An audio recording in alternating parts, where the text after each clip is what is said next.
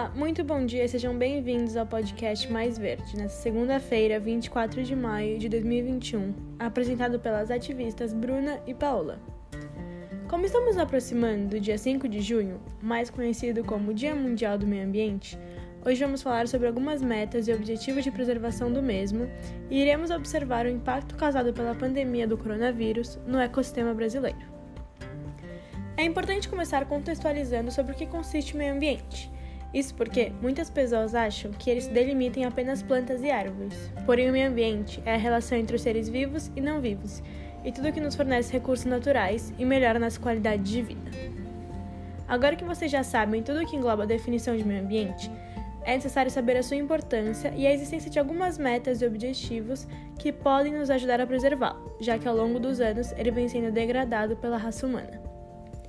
Preservar o meio ambiente é uma atitude importante não só para a humanidade, mas para todos aqueles que habitam a Terra. Afinal, é nele que estão os recursos naturais necessários para a sua sobrevivência, como por exemplo, a água, os alimentos, as matérias-primas e sem contar que ele impacta na qualidade do ar que nós respiramos.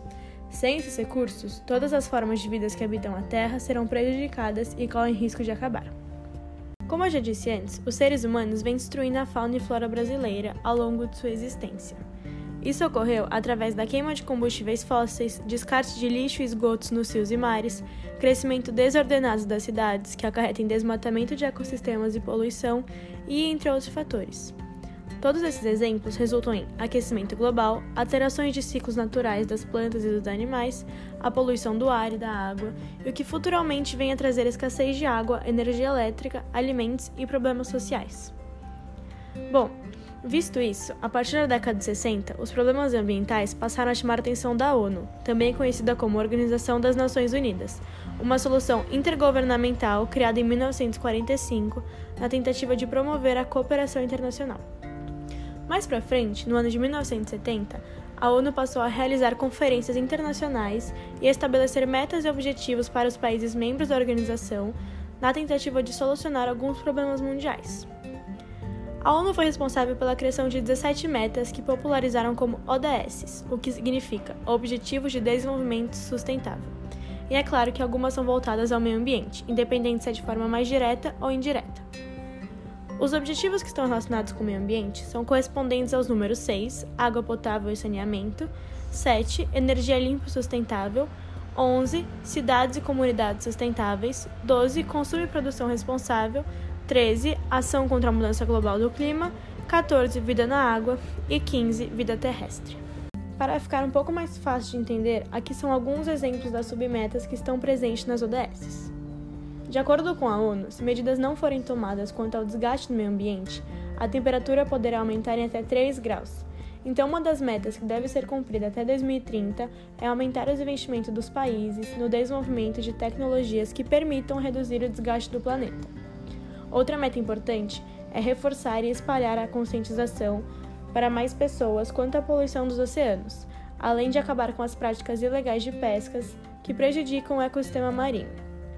E por fim, uma submeta que preza muito pelo meio ambiente diz que até 2030 será aumentada a mobilização para reverter e prevenir as consequências de todos os desastres ambientais que vêm acontecendo, como por exemplo o rompimento da barragem de Brumadinho.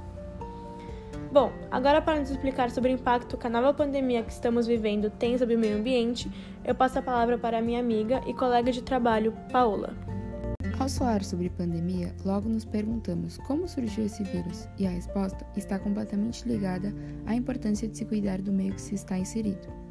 Analisando as últimas doenças transmitidas de animais para seres humanos nas últimas décadas, é possível verificar que diversas se espalharam pelo mundo e prejudicaram milhares de pessoas, como a ebola, zika vírus e a gripe suína. O coronavírus é uma dessas doenças transmitidas de animais para os seres humanos. Ele se trata de uma infecção causada por um vírus que tem origem em animais silvestres. De acordo com os dados da Organização Mundial da Saúde, essa infecção chegou aos humanos a partir da ingestão de animais silvestres comercializados em um comércio de peixes na China.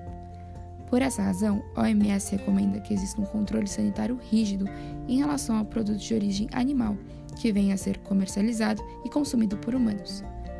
Essa convivência entre animais silvestres e seres humanos, seja fisicamente ou por meio da alimentação, faz com que o vírus passe por mutações evolutivas. Logo, a transmissão para os seres humanos poderá ocorrer de forma mais frequente, causando outras doenças.